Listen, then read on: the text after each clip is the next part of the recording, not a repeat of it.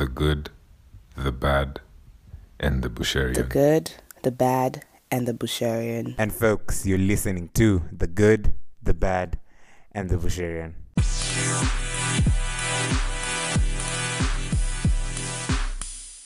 Interesting. And now that you and bring we're still on that topic, I think uh, I was asking my mom, uh, our mom rather.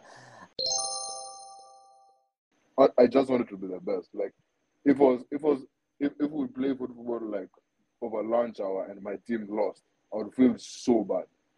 And everyone else is just like relaxed. Like everyone else is like, it's just a game. It's just like literally it doesn't mean anything. Like you just played for one hour now. You lost by one goal. Like it doesn't mean anything. To many people it didn't mean anything, but to me I was like, damn, I should have done better. I should have scored that goal. I should have made that pass to make that goal. And that's that's just football. Even even video games, even if you're playing PS, I always want to like be the person who's winning all the games. I don't want to win, I don't want to lose a game. So probably that that translated to Uh huh. that that translated to even my books. Yeah, I think yeah, I think sometimes sometimes you you come to realize that it's probably not that deep. Because like even when you're watching the World Cup, like um France was coming back, like me I was literally shaking. I, I couldn't even understand what was happening. Like this was the it, it felt like it was the biggest day in my life and Argentina were throwing it away. And now now now, now my body my body couldn't cope because like I, I couldn't really understand how Argentina was going to lose that game. I remember like in the last that, that was the first time in my life I got used to being average. Like you're an average kid, like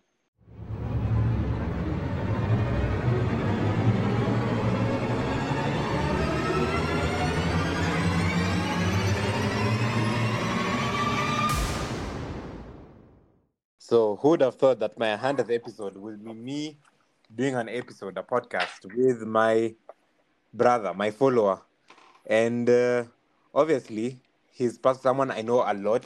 Like I'm telling you guys, it's very hard for me to do episodes with people I know because you're always like working on eggshells and you have some conversations off the pod and never know probably where to draw the line with some of the conversations. But today, my guest in studio is David Isinta. Uh, when he freshman, a freshman at the Yale University, and a lot today we'll bring a lot about his journey and a lot of that. So, David, did you know you'd end up in Yale? Have you always been a smart fellow ever since you were a young lad? Um, funny story. I actually wasn't. Um, I wasn't sure I was gonna go to Yale. I obviously applied to a couple of schools, and Yale was among my top schools, like in terms of the schools I was thinking about. But I didn't think I'd make it to Yale because um, Yale is a big school. Yale is a prestigious school. It's up there with the best schools in the world, and that means it's very difficult to get into. So even as I was applying there, I was probably just um, saying, let me just apply for the sake, let's see how it goes. I wasn't really sure or really confident that I was to get it. In fact, when I was um, opening my decisions, it was the very last school I opened.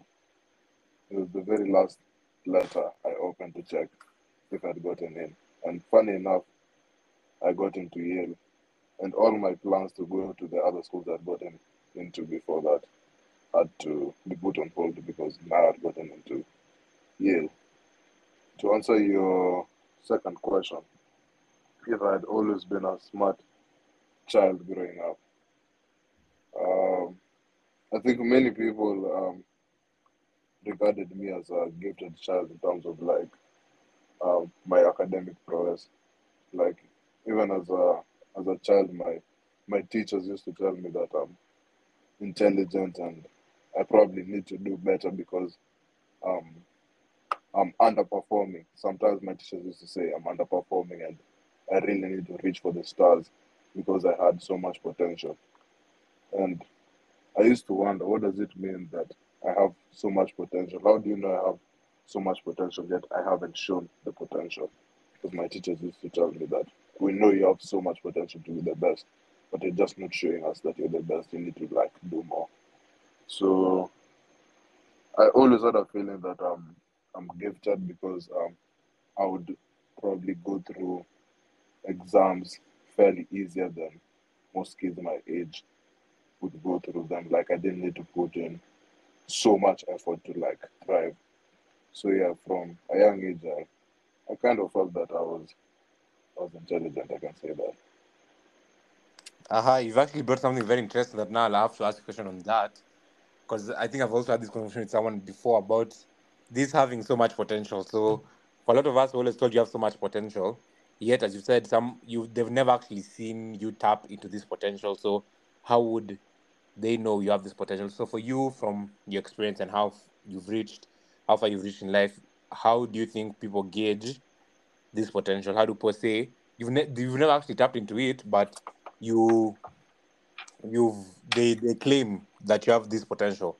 So for you, how do you think they Uh-huh. gauge that? And then as well as obviously younger, I think uh, of all my siblings, of all of us, you're the one who said school the youngest. And mommy kept saying how she didn't like how you said school when you were three. It was three, isn't it? Yeah.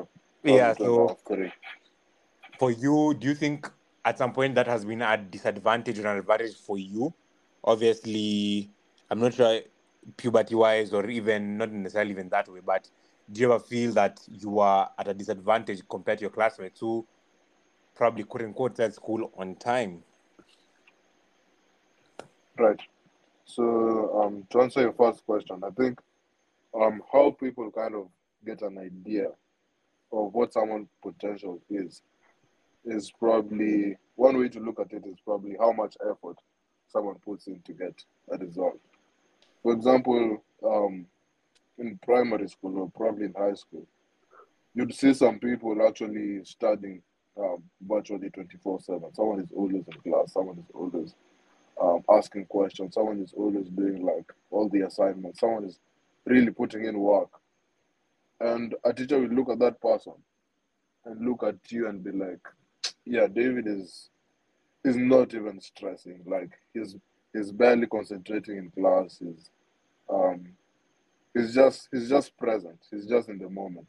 And probably when you do a test, you still you're still like head and shoulders above the rest. That was missed sometimes. Like I, I wouldn't like put in so much effort, but I would still manage to be like the top of my class most of the time.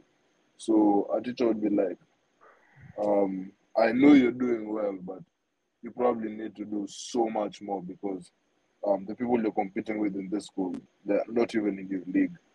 Your league is probably the rest of the world. You're supposed to be competing with um, the best brains in this world. You're supposed to be competing with the best brains in Kenya. Like, you shouldn't be competing with the students in your school because you've clearly shown that you're you're better than them, and you should probably be thinking about competing with the best in the country if you want to go to the best high school. That was the mentality when I was in primary. Like, you need to beat the best to be the best. And probably in my primary school, teachers used to say, um, the kids here are not in your level because we, feel you have more potential, something like that. So that's probably how uh, our teachers used to gauge like what your potential is looking like because they can see like how much how much effort you're putting into getting a certain result. Then uh, you mentioned that I started I started school fairly early, but honestly, looking back, I don't think like it affected me so much because I feel like um, the difference between me and most of my peers is like it's like six six months max because like obviously it's not the same year, but like I was born in July, so someone born um, December 2002 and July 2003 is like it's like six seven months. It's it's not too much of a gap. So I feel like most of my peers, most of the people in my year were like on the same wavelength in terms of like maturity, in terms of like um, growth. So it didn't really affect me so much. I felt like I was very much in in style with most of my peers. And if I had a chance to like um start all over again and probably decide if I was to start school at age three or four, I'd, I'd probably still do the same thing I did. I think it was a perfectly great decision to start school early. Interesting. And now that you and bring we're still on that topic, I think uh, I was asking my mom, uh, our mom rather, about um, you know how all- obviously all of us are par- parented by the same parents, but all of us turn out very differently. And Mhm. clearly, you've shown time and again that of us, all of us, you're the one who's probably the most book smart or probably the most dedicated in their studies. Like you see, Mhm. for like when when I'm talking to other people and uh, they're asking me how you're doing, and I tell them, you know, David is doing his double major in Yale, and I always Mhm. have to include and tell them that for me, I would never do that. Like for me, I just do Mhm. one major and probably now spend the rest of the time trying to have fun and you know doing all the things that wouldn't take a toll on me that much. But for you, Mhm. on the other hand, you're very immersed in your books. And now I remember uh, our youngest brother's results came out, and definitely we're just looking back at how much effort he put in for his results. Obviously, he performed well, but as we talked about his potential again. And so um, I remember when obviously Mami's story about how Billy didn't read for his KCPE, whatnot, you know, that famous story. And yeah, I'm feeling like number of a shy, I don't speak a lot about myself in this podcast, but um, so she says that, and now for me, yesterday we're just asking her, what about us now makes us different in terms of for David when he was doing his KCPE, he knew the implications of doing KCPE. So in context again, it's more of as it was just talking about how for a class eight child, a lot of us don't didn't know, and a lot of them don't know the implication of that exam. So your Mhm. parents are stressing about you reading hard, going to a good school, but for you, you don't understand what all these things mean. For you, wondering what's Mhm. this big deal about going to such a big school. For some of us, we just want Mhm. to settle for really any school because we don't understand what the big deal is about. But I was talking to mom and just asking her, how come for David it was different? Where David all along had been um, had been very dedicated and very studious in doing his work. So for him, how come it sank in what this exam meant? And for me and my youngest brother, it didn't sink in as much as it did for David. You know. So you can answer that Yeah. question. Maybe now since it's you. For you, what made the difference at that point? Yeah, if, if if I look back, um, probably like in the grand scheme of things, since um, you know me probably better than ninety nine percent of humans on this earth. You know that like personally, I'm a very competitive person. Not not in books alone.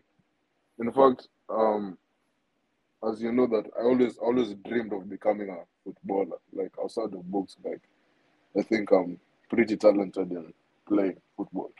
And I always wanted to be like a footballer to play in like the best leagues, to probably be the next Messi. That that was my biggest dream.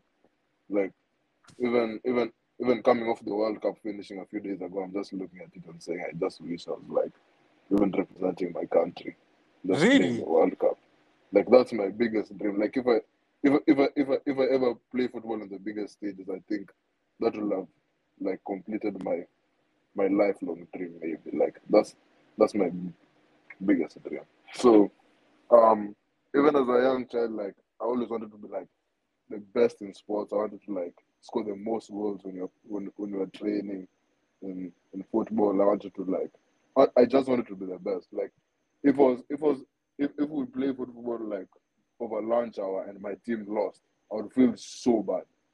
And everyone else is just like relaxed. Like everyone else is like, it's just a game. It's just like literally it doesn't mean anything. Like you just played for one hour now. You lost by one goal. Like it doesn't mean anything. To many people it didn't mean anything, but to me I was like, damn, I should have done better. I should have scored that goal. I should have made that pass to make that goal.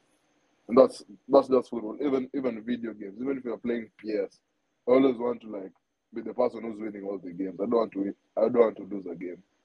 So probably that that translated to Uh-huh. that that translated to even my books. Like I probably wasn't like the smartest person, but I also believe that like it's probably impossible to measure like how smart someone is. Like being being being being good at doing exams and passing passing exams doesn't mean you're like really intelligent. So even when we were doing exams in, in school, sometimes like um, someone would defeat me in an exam and I was like, damn, I don't want to be number two ever again. I don't want to be number two. And I would probably just read for an exam just because I don't want to be number two ever again. Like you study just because you want to surpass the person who surpassed you once. And that's the only reason you study. And probably the competitive aspect in me made me like so of like um who I'm going up against, even in primary school, because like those those those kids around me my age who are also like um doing better than me in terms of academics who are like um probably scoring for fifties when I was getting for thirties. So I would always study in hopes of like just surpassing everyone who was better than me in one way or another. So yeah. So from from, from a very young age I, I knew I always used to dream of like the big moments when I was like the very best. Like whether it was in like KCPE or like in in football or like anything I'm doing. Like I always like make it take it upon myself to give the very best and nothing less. So I think that's that's what kind of made the difference for me like in in primary. Yeah. And even now with your competitive nature, has it served Uh-huh. you? Obviously, clearly as you said, it served you a lot. But have you ever seen some of the downsides of being competitive? Like for example, we were just laughing uh, the other day and just asking, "Hey, how is David doing?" With the time when uh, France was catching up to Argentina, I was just saying, "Wow, David, right now, if that he enters exam and Argentina has lost, hey, exam, we don't even know how it will go." So for you, have you ever seen the downsides of your competitive nature? Yeah, I think yeah, I think sometimes sometimes you you come to realize that it's probably not that deep. Because like even when we're watching the World Cup, like um France was coming back, like me I was literally shaking. I, I couldn't even understand what was happening. Like this was the it, it felt like it was the biggest day in my life and Argentina were throwing it away. And now now now, my body my body couldn't cope because like I, I couldn't really understand how Argentina was going to lose that game. And even like in a more general aspect or in a more general sense, I feel like um obviously like the person I was like seven years ago back in high school is probably not the same person.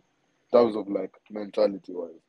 Because like um when I was in class eight I probably wanted to like defeat everyone.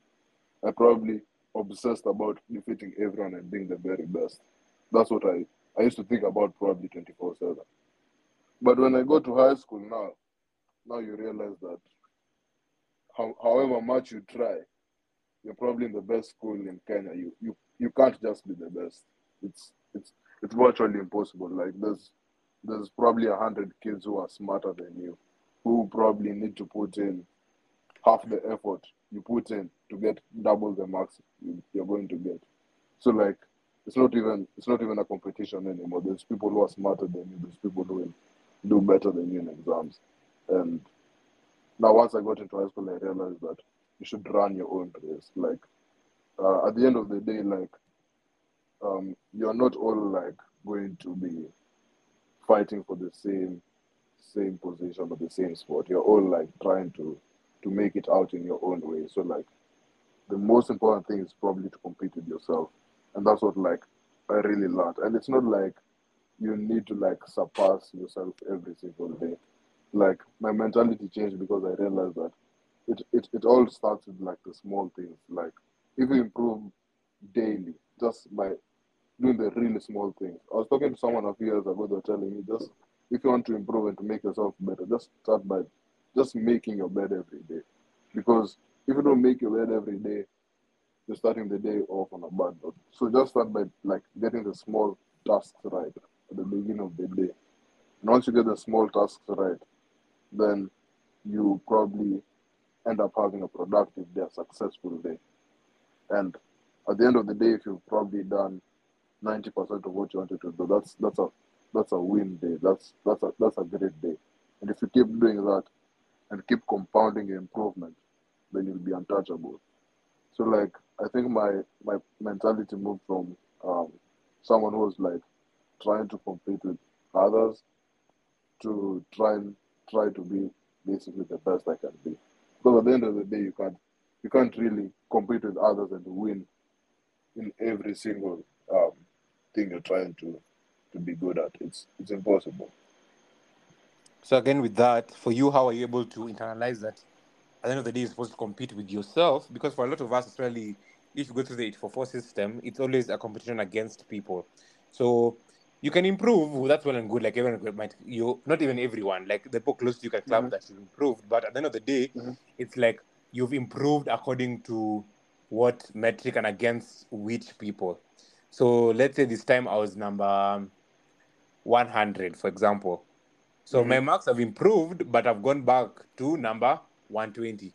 The system would Mhm. appreciate you you improving. It'll always wonder why are you not now again in the top 100. So for you, how are you able Mhm. to understand that this competition, and now obviously translating to life that it's a competition against yourself, yourself, because again in the world, obviously in a capitalistic world, you can say that your business is improving, but obviously Mhm. you have standards that you're supposed to set. There's a market standard, and so obviously you're set to always compete against other people. So for Mhm. you, how are you able to internalize that? And now that we are still on that point again, please take Mhm. me again to Yale for a bit, where obviously, as you said, you are in one of the best schools in the world, meaning you're getting the best brains in the world. So Mhm. we thought Alliance was bad, but I'm sure Yale gets worse in terms of Mhm.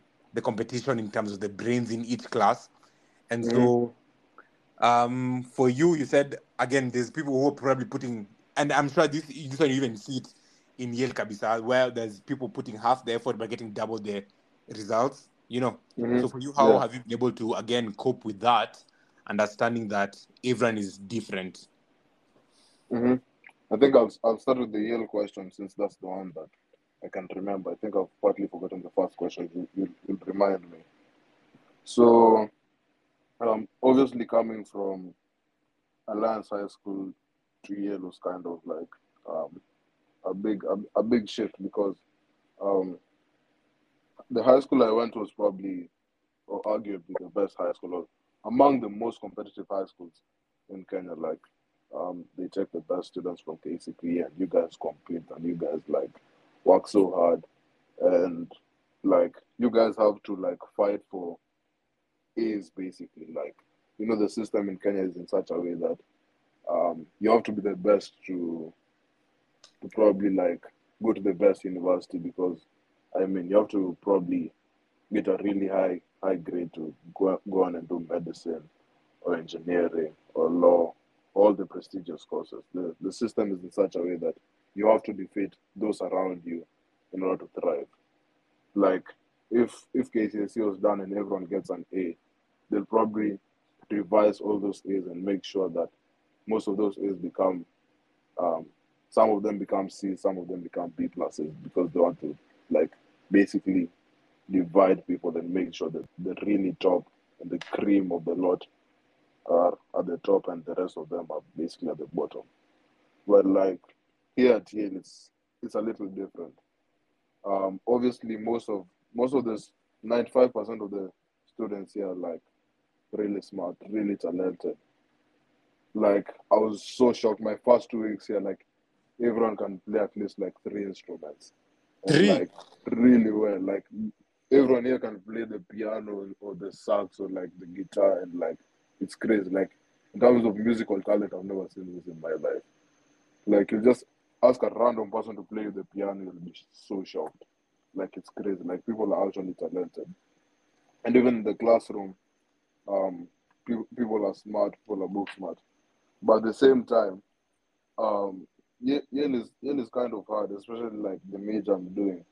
I'm doing electrical engineering and computer science, so like the the course the classes are, are are kind of like heavy, and you you you come to realize that because the nature of the classes are like quite weighty, that all of you are actually like struggling at the same time somehow.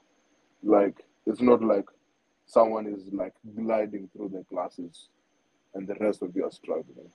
Most of the time, it's all of you like are struggling through that class, and the system here is not like competitive in such a way that um, if you if you perform so highly and become the best in the class, then something happens.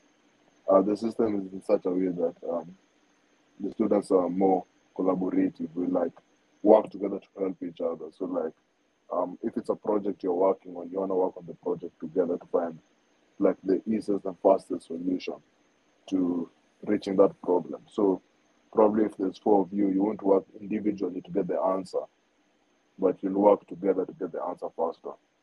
So obviously this is a school with like the biggest and the best brains in the world, but at the same time, I think it's kind of a different system to to what we had like back in back in high school. So you don't you don't really feel the pressure to like surpass your peers. You don't feel like I need to get um, a 99% in this test so that I'm better than all my peers. There's no such pressure. Like you you care more about like going through the classes together and like trying to um, solve problems together, try, trying to basically pull through together. So that's that's kind of the difference. So you don't feel so pressured to like um, surpass others. Like it's a collaborative sport. And now on the accepting the the competition is yourself. How are you able to do that? Yeah. So I think yeah, you mentioned this something that uh, you could like you could probably do an exam and be positioned like 100 and probably um, improve like improve personally and like be a better version of yourself and end up being positioned 120 probably that, that that happens and that that could happen to anyone. And sometimes i used to look at it and say however much you're, you're improving you have to always bear in mind that everyone is also improving in a way or, or you at least must assume everyone is improving. So if you're improving and everyone is everyone else is improving at a, at, at a faster rate then in the grand scheme of things you're, you're not improving. In fact you're probably going backwards. Understand? So Mhm. like I, I always I always I always had the mentality that if if I'm to be the best I have to literally outwork everyone and if you outwork everyone and you're not the best then there's nothing more you can do but if you if I if I really dig dig deep and become like the absolute best I can be and like know that I couldn't do more. You know, like you know, like the way you, in high school and like primary growing up, we used to be told there's always a room for improvement. Um, I used I used to tell myself that I want to do so well that I leave no room for improvement. Like if you're going to do a test, like you have to do it so well that there's no room for improvement. Or that basically means if you're going to do a test, basically get a hundred percent. There's no room for improvement once you get a hundred. So that's the mentality I had in me. Like I have to like always like outwork everyone, always like be the best. And obviously, um, sometimes it's, it's easier said than done because you're growing up as a teenager, you're in high school, there's a lot of distractions. So sometimes you you probably just like the, the, the, the semester goes by and you're just having fun. But yeah, at least having the great mentality is, is always a great starting point. So yeah, that's how it was. And now again, now let's talk about even in W- Like actually, before even ask about even more about Yale, it's just more of for you. Did younger David know Mhm. that he wanted to be in an Ivy League university? Did he dream globally? What were David, little David's dreams when he was growing Mhm. up? What careers did he want to pursue? Apart from obviously the football, the football was definitely there. That, that's one thing. If you ask anyone who knew David, that's one was there. But definitely in in Kenya, you'd always be told that won't work in Kenya, so pick something else. So, what Mhm. was David's vision when he was younger, and how has it changed over time? Mhm. Um, obviously in my earlier years of like high school, that's when you probably start thinking about universities and probably want to, to study in, in uni once you get to uni. And I think in high school I didn't stress so much about like where I want to go in uni because I knew that living in the moment is more important than probably thinking about the future. What I mean is probably thinking about joining Harvard in Form 1 is a good thing, but also like that would help you so much in the present because like the most important thing when you're in Form 1 is probably getting through um, introductory physics or introductory chemistry, for example. Yeah, so I think that's we can't even go like so many years back. Even at the beginning of this year, I didn't even probably think I would be at Yale. Even five years ago, I wasn't thinking about like um, going to an Ivy League university. Not because I didn't want to go to an Ivy League university, but because I think I was more focused on the present. Because um, as a high school student, you probably you should probably be thinking about more of what you're doing in the moment than what you do once you're done at high school. Like a form one, a form one kid should probably be more interested in um, learning all the intro physics and intro chemistry before they think about probably going to Harvard or going to Yale. So in high school, I knew like the most important thing was like doing my best and probably um, scoring very highly in in KCSE. So like I knew once I got that right, then everything else will, will, will kind of fall in place. Because like I mean, whatever grades you get in high school will probably um, help determine the trajectory of your life, at least in the more foreseeable future. So I wasn't really thinking about like whatever unit I was going to join. I was more focused on yeah getting getting high school done fast and getting it right.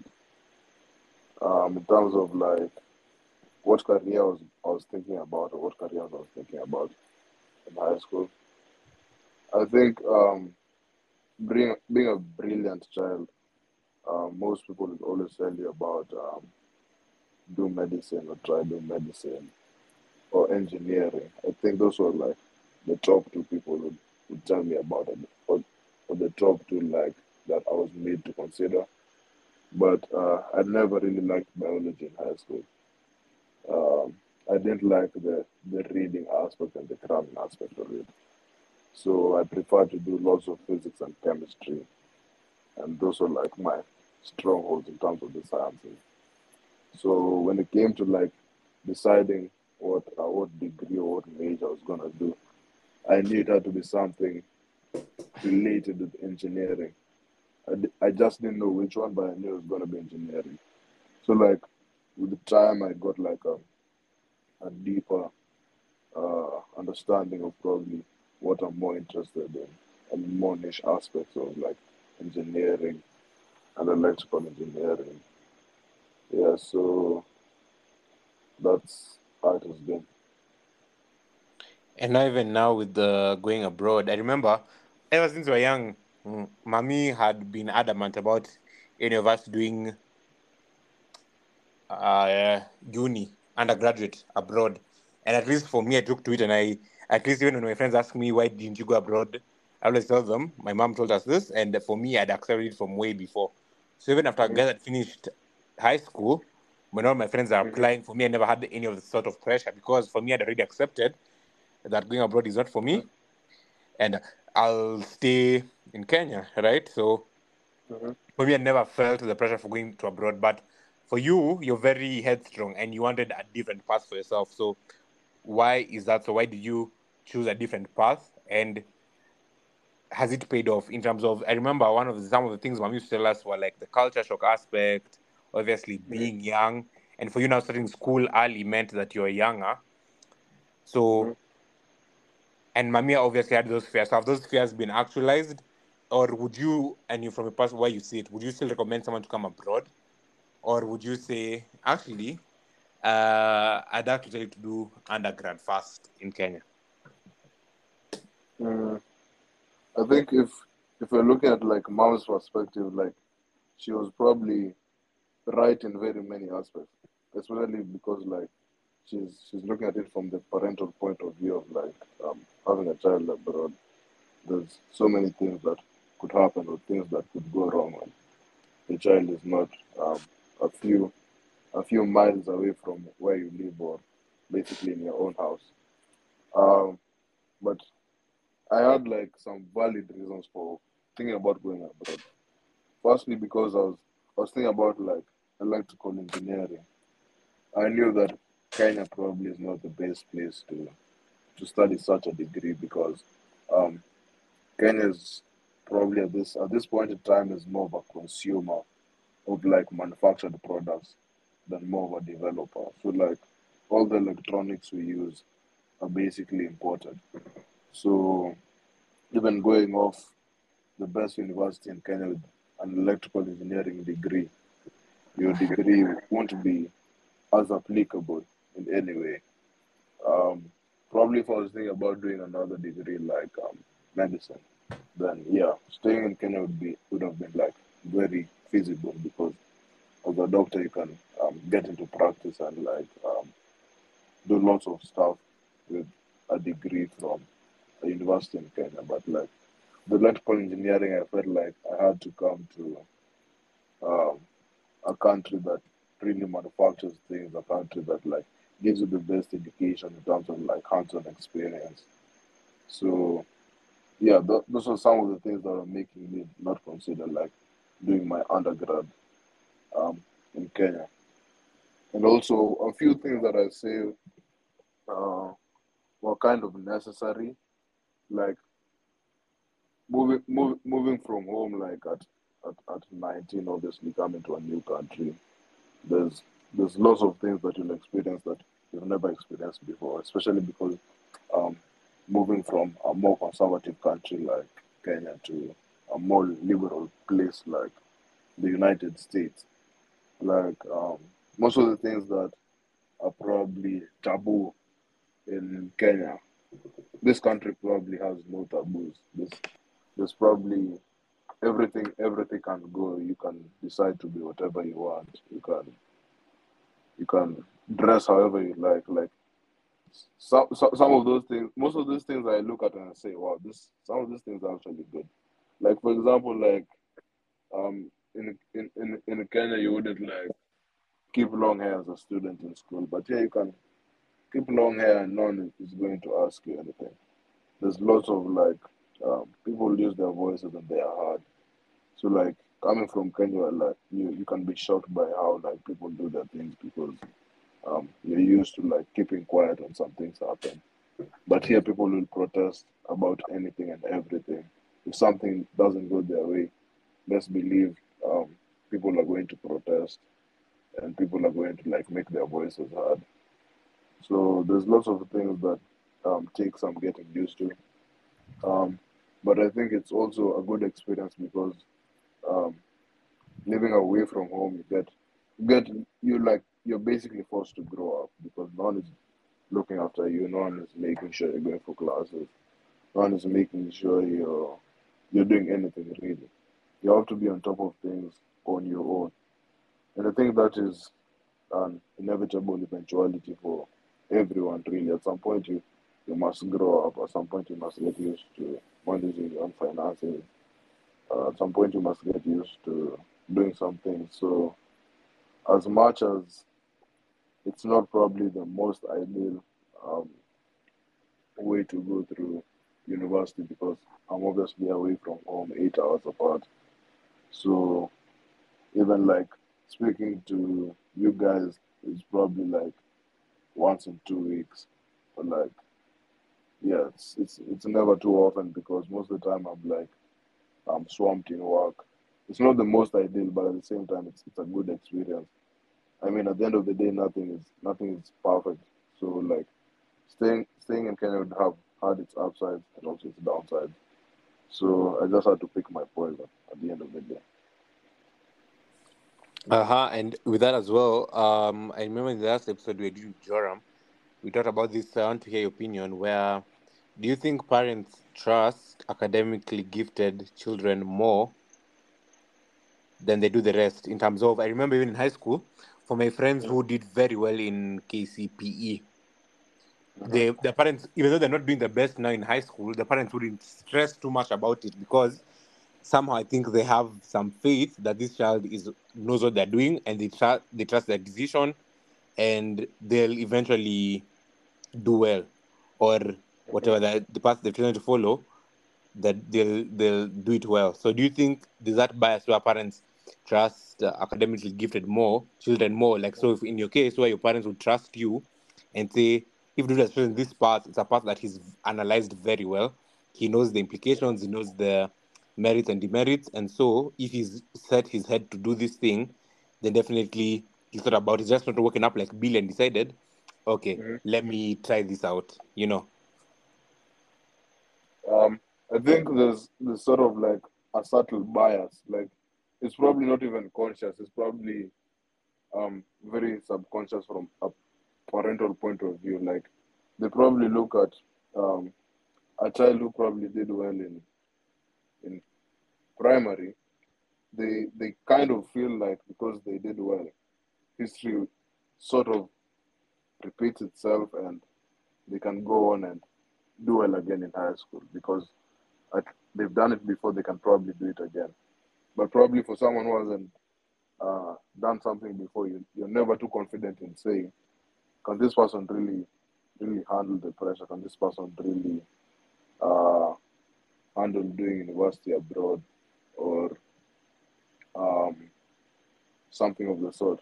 Like it's it's not really like um, very uh, I can't say like it's being it's favoritism or something. I feel it's more subconscious. They, they, it just comes naturally to parents. I feel like sometimes mom and dad will just probably agree with me on some things, and sometimes they disagree with with you. But I think it's just a subtle bias. But I'm not sure.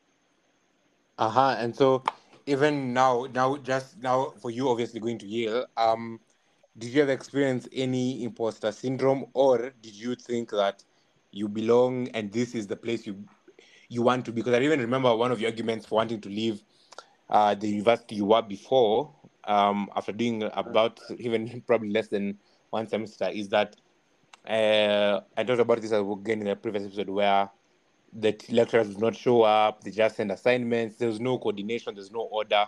And for Mhm. you, you felt like the world had more to offer you Mhm. compared to a system that is not organized, a system that is not running well. So, how have you experienced the contrast between that and Yale? And did you ever experience any imposter syndrome? Because I'm sure in your when you didn't experience imposter syndrome, did you? If so, Mhm. Mhm. if you did, also tell me, did you experience it in Yale as well? Um, this is that's a good question. Personally, I don't think like um I've experienced imposter syndrome, at least not not in the recent past. Like I think a few years back, like my early years of high school, I used to have lots of imposter syndrome. I think, like being in a alliance where you're like surrounded by so many smart kids, and like you're probably in a class where um, most of your classmates are, are, are better than you, and you probably try so hard in exams and they'll still defeat you. Yeah, you get you get you get so much imposter syndrome, you kind of get used to it. I remember like in Alliance, that, that was the first time in my life I got used to being average. Like you're an average kid, like you know, like back in primary, you were like the star. Like you just do an exam like this, and everyone is chanting your name, how good you are. When I go to high school, I, I kind of got used to being average. Like every other every other child is probably better than you. So I experienced lots of imposter syndrome in high school. But by the time I was finishing high school, I think I had regained my confidence and I like changed my mentality in in a way that I wasn't I wasn't focusing on what everyone else was doing. I was only focusing on what I'm doing. And I think that that even translated to like um, my experience here in uni. Like even when when people are probably um, doing well in class, that could be fine as long as I'm also doing well. Uh, you, I, I, I don't stress about um, someone else. You don't probably focus on people who seem to be like um, doing so well because at the end of the day, as long as personally I feel like I'm doing my best and I'm giving my best and um, I'm improving and um, I'm on top of things from a personal point of view, like that's good enough for me. Um, I, I don't feel I don't feel the pressure to like compare myself with other people because here you'd realize that you come from different backgrounds and it's not even close. Uh, for example, like uh, I've talked to some of my American friends and you'd realize like the American system is quite different from like the Kenyan system, the education system. So like in high school, if you're a really gifted child in America, you can take college level classes. So I, I have I have a couple of friends who've taken like three or four college level classes when they were in high school. So basically, to put it in simple words, like the math I'm doing right now as a first year student, uh, one of my friends did that when they were the equivalent of Form 2. So basically, when they were in Form 2, they were doing calculus. And when they were in Form 3, they did probably more advanced calculus. So by the time they're getting here to first year, like their math background is so strong, you can't even compete. So you can't even like start comparing yourself to someone like that because your backgrounds are different.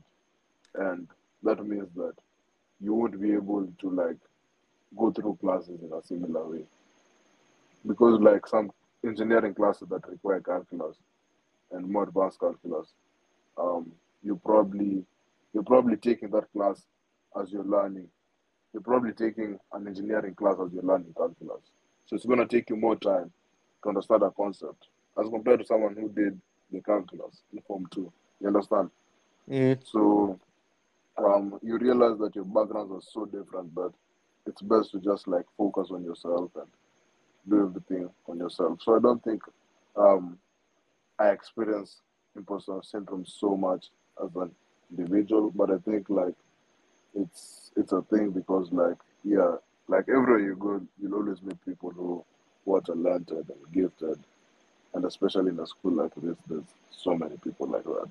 There's people who are like doing movies on Netflix in real time. Like I know people here who have movies on Netflix, and it's it's crazy. I'm like, you're a film major with do the film on Netflix, bro, big up. So like, there's people who are doing big things. So you can imagine the imposter syndrome that someone could go through if they focus on other people and not on themselves. Mm, that's actually very good perspective. That's crazy. That's very actually a very good way, way to deal with imposter syndrome instead of actually focusing on everything around you. Just uh, accepting that this is your position and all of you are dif- gifted differently. Because I can imagine now you trying to uh, compare yourself with someone who has a film on Netflix, yet your interests are nowhere near fli- film. So why is this guy giving you all that pressure? And on that note as well, uh, you're one of the only people I know who's dared to do a double major. Mhm. And not only just a double major, but a double major in electrical engineering and computer science. For a lot of guys, they'll do a double major, but it'll be like something hard and something a bit easier. Mhm. And again, obviously, when we tell a lot of people that story, they always tell us, ah, why is he doing that? Those courses, those courses are so hard. You should just pick one.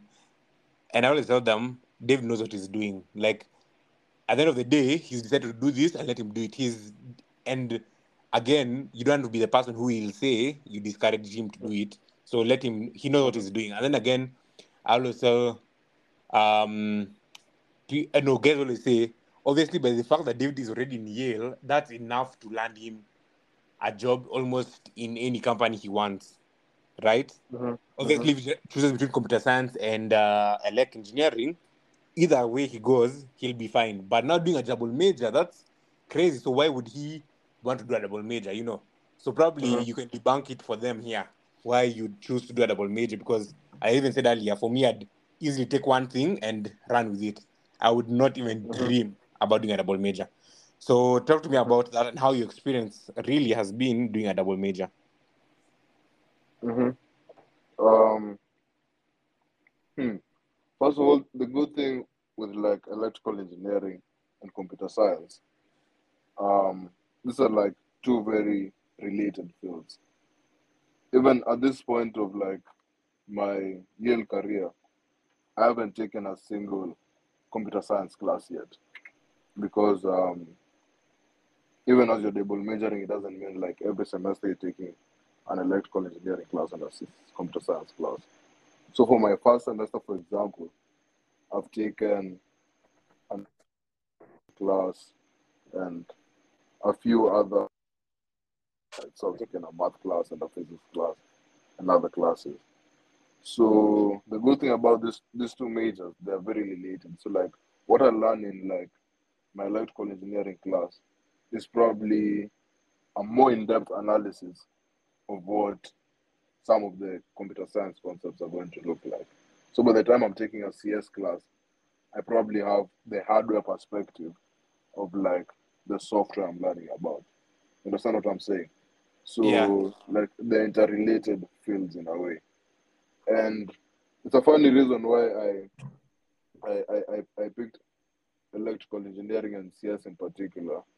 But I also think it's because like um, I know that if you have like the ability to like code and program proficiently in this day and age, like it, it, it it's very important because like um the world is moving to a digital space where probably AI is taking over. There's been a, a trend of a few weeks I've seen a few weeks ago I've seen like people making um AI replicas of like their selfies or things like that. I've seen that going over social media. And it's crazy. Like artificial intelligence can basically um give you a, a complete clone version of yourself. I've I know like AI has even been deployed to literally like code. Like you can go to like websites now and tell the AI to make for you another website or to like do anything you want the you you want the computer to do. So like we're like living in an age where like the ability to code, the ability to like um, understand how computers work is is kind of important, especially in my field, in the STEM field. It's really important. I feel like you'll find even um, biomedical engineering students taking a CS class, just one CS class, to like have the basics of coding. You'll find many people interested in CS who are not even CS majors just because they know like how important um, the software engineering aspect of like things is. So even even though it, it seems difficult, I, I still think it's, it's it's very much doable if if like if if you have your your priorities set right, if, if I plan my time properly, like it's it's not the hardest thing in the world. So yeah, it can it, it can very much be done. Yeah. But do you have a life outside now your books? Are you able to enjoy the things you enjoy? Are you still able to do football, for example? Uh, yeah, in fact, in fact, uh, I joined the team here, which is which is kind of uh, which is kind of a big thing for me. So yeah, so I play football uh, like twice a week. We have training twice a week, and we have matches during the weekend, so it's like thrice a week. But because I'm in uh, New Haven, Connecticut, uh, the weather is kind of cold. It's like winter right now, so it gets really cold really, really early in the year, so the season kind of ends early. But during the season, we play games, we have fun. So I think the the biggest thing about like um, college is just like planning your time um, very like meticulously and intentionally into the T. Because at the end of the day, I feel like I, every day I realize that there's always time for what you make time for, and there's never time for for things you don't make time for. Like whatever situation you're in in your life, if you make time for something, that time will be there. And if you don't make time for something, that time will never be there. Like even when I was in my in my in my gap year when I had nothing to do for like very long, when I just finished from point, I was like basically free the whole time. Those things I still didn't have time for, I still wouldn't do, even when I had nothing to do. And right now, even when I'm busy, I still like find find a way to watch like a Manchester United game somehow. So, like, being intentional with how I spend my time is, is, is, is kind of important because, like, obviously my classes are really heavy. So I'd probably probably have a six day work week and one rest day.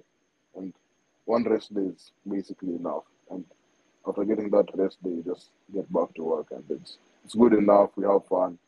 And also I think like um, the people around me, like my close friends in in, in, in, in, uni are also like doing the same kind of majors as me. Like my roommate um, is doing mechanical engineering and CS. So that's probably even weightier than electrical engineering and CS. So like we're normally just there like grinding at like 4 a.m. doing work.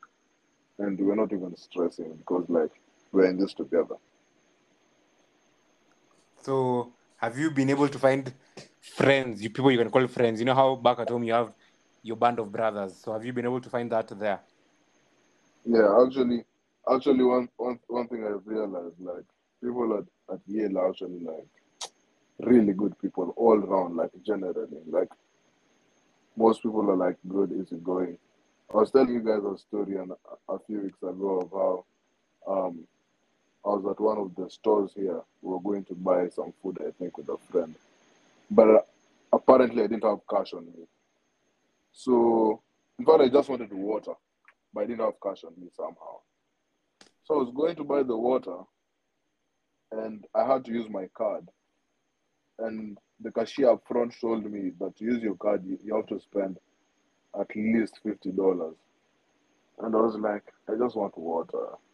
There's no point of buying something unnecessary just to make it fifty dollars. It, it doesn't make sense. So the person behind me was she, it was a lady and and she, she goes here, she goes to Yale. So just like, you know what, I'll just pay for you. It's it's water. It's not really that deep. It's just paid for my water, just like that.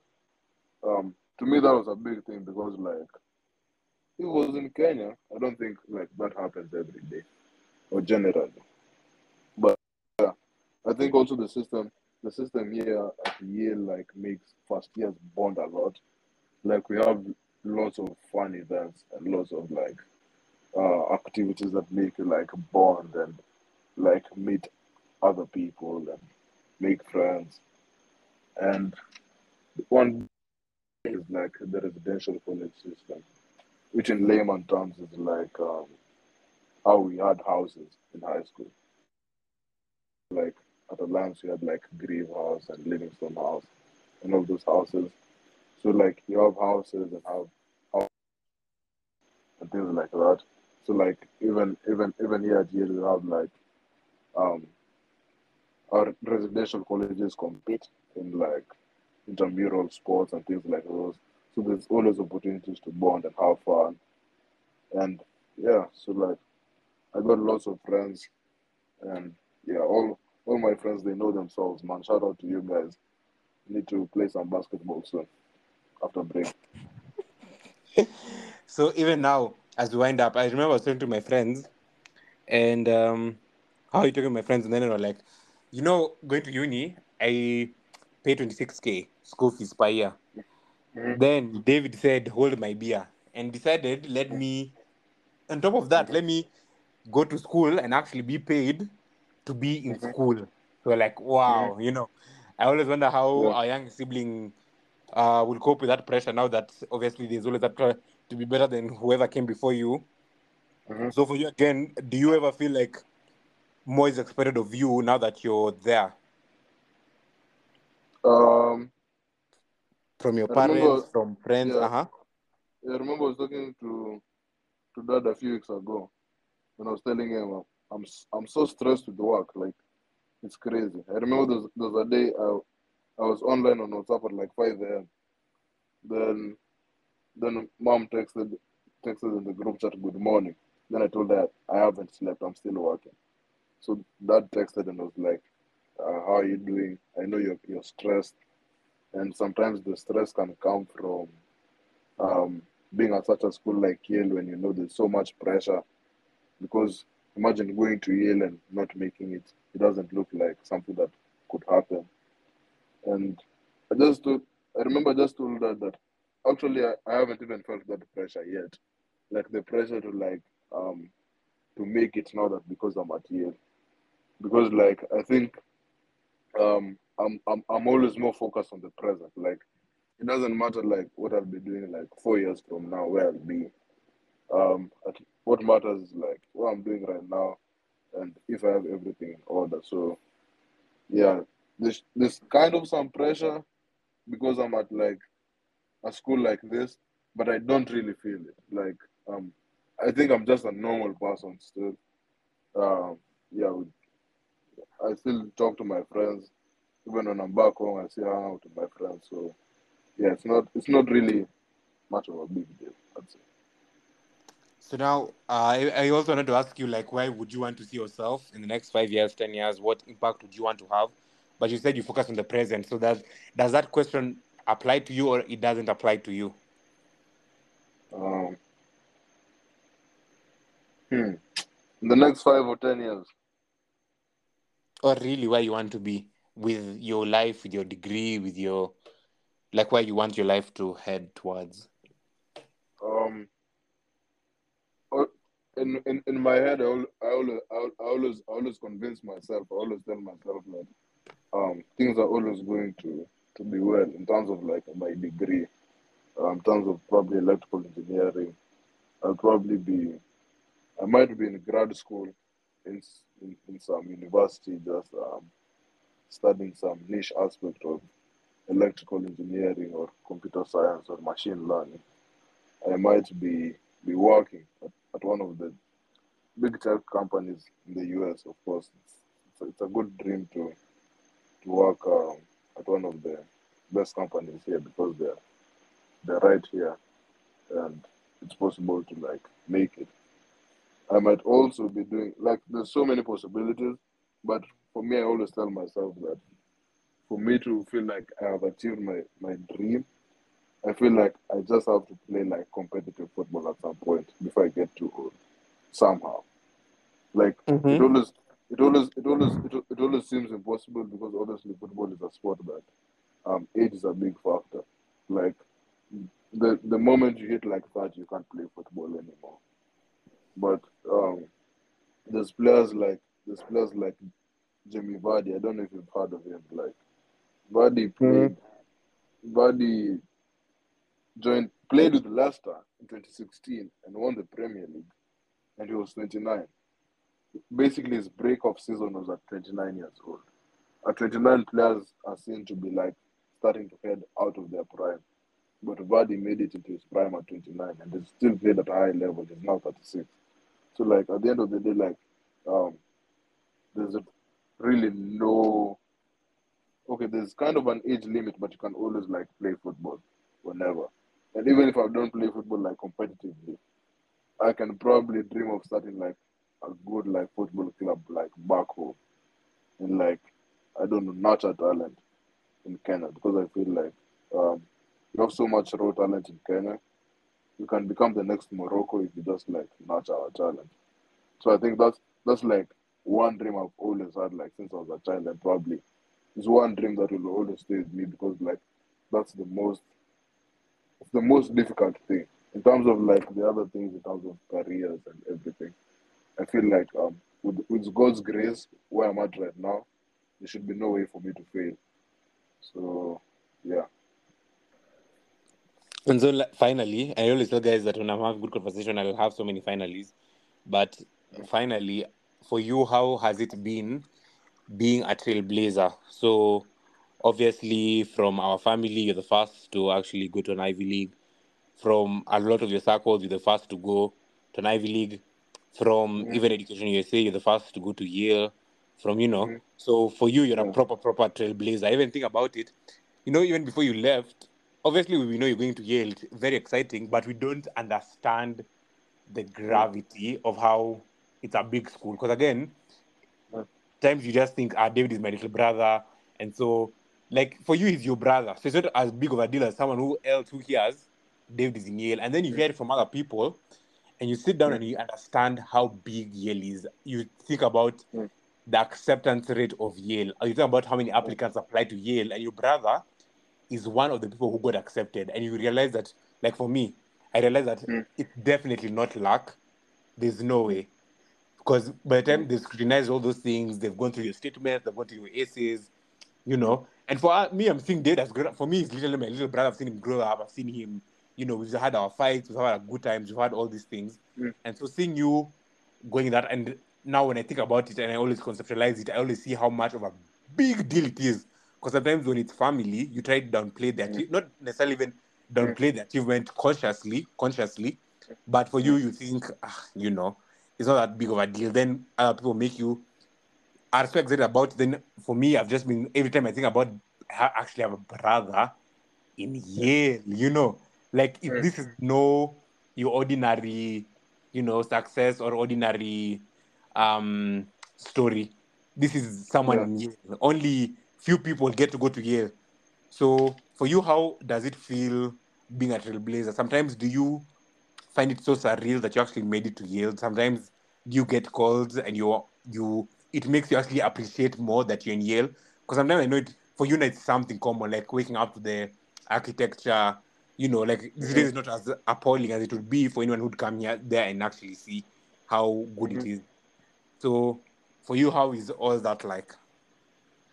Um, I feel even sometimes I still I still get amazed by what this this school has to offer because um obviously like seeing seeing Yale on, on like on like the internet or like um YouTube you're, you're like yeah it's an Ivy League university the best of the best of the world and all that but you don't get you don't get the real experience until you're finally here. Because and and it's and it's like the subtle things that a school like this would have that probably other schools would have. Like I tell I, I, I tell my friends like the first like two months of college as first years we we, we have we have something called duty nights in my in my in my in, in at Yale.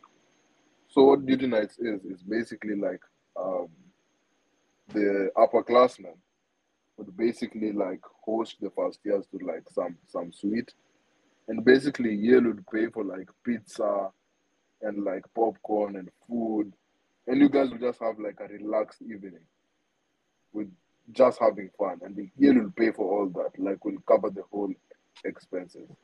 Looks like a small thing but we used we had duty nights like three times a week at least for the past like one and a half months. So like like every month monday wednesday saturday you just go to like one of the suites have food have fun. And it's pizza you'd have like garlic knots sometimes you'd have, have like wings. Things like those. It's the small things that make you feel like damn this is actually college like i'm actually experiencing this like this is crazy like i'm basically living like i'm at home and i'm not at home either so it's the small things that make you realize, whoa, this this is a big place. And sometimes actually like small things like those make me appreciate like being in a space like this. And also like um I won't even get into the details, but this is a it's a system really that rewards hard work. Like when you work hard here, like you'll see the fruits in real time. And obviously Yale is an Ivy League university, so the most famous people in in the US or in the world, and probably the the most wealthy people will donate to this school. So like you'll, you'll have fancy dinners and like fancy events and things like those. So yeah, it, it, it really feels good, but also like in terms of like uh being being a trailblazer as you put it, like being the first of the first, like um hmm, it's probably it's probably I don't know. I feel like it's just it's, it's good fortune from God to be here. At the end of the day, uh, five years ago, I didn't project myself to be here. So at the end of the day, I always attribute like everything to God because um, all my life, I think I, I've just like um, walked like blindly. You probably don't know where you're going to, gonna be. Uh, eight months ago, I didn't know I was gonna be at Yale, and now I'm here. I probably I don't know where I'll be like five years from now, but God definitely knows. So, um, yeah. So at the end of the day, I attribute like all my success to to God. So there you have it, folks. Thank you for tuning into my uh, 100th episode. I think this is a very surreal, and as I said, for my 100th episode, it definitely has to be my brother. As we even just said here, how obviously you always see other people's achievements as big, and so a lot of guys will come on the podcast.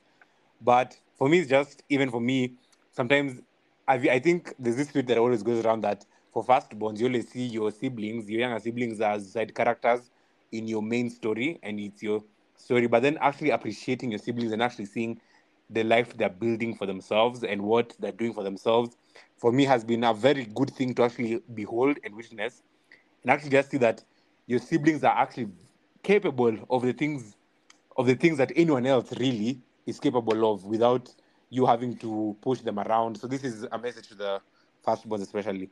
But yeah, so I've, I, as I said, uh, even as we wrap up season two, uh, thank you guys so much for continuing to listen to your boy every Sunday, for the guests for coming on, for all the feedback you guys continue to give this podcast. Without you guys, as I keep on saying, the podcast wouldn't have gone on. But as we say, asanteni sana. You guys have a lovely week ahead. Tell me what you guys expect for season three. What new things you guys would love to see. What new guests you guys would love me to host. Have a lovely week ahead, folks. Happy holidays and cheers.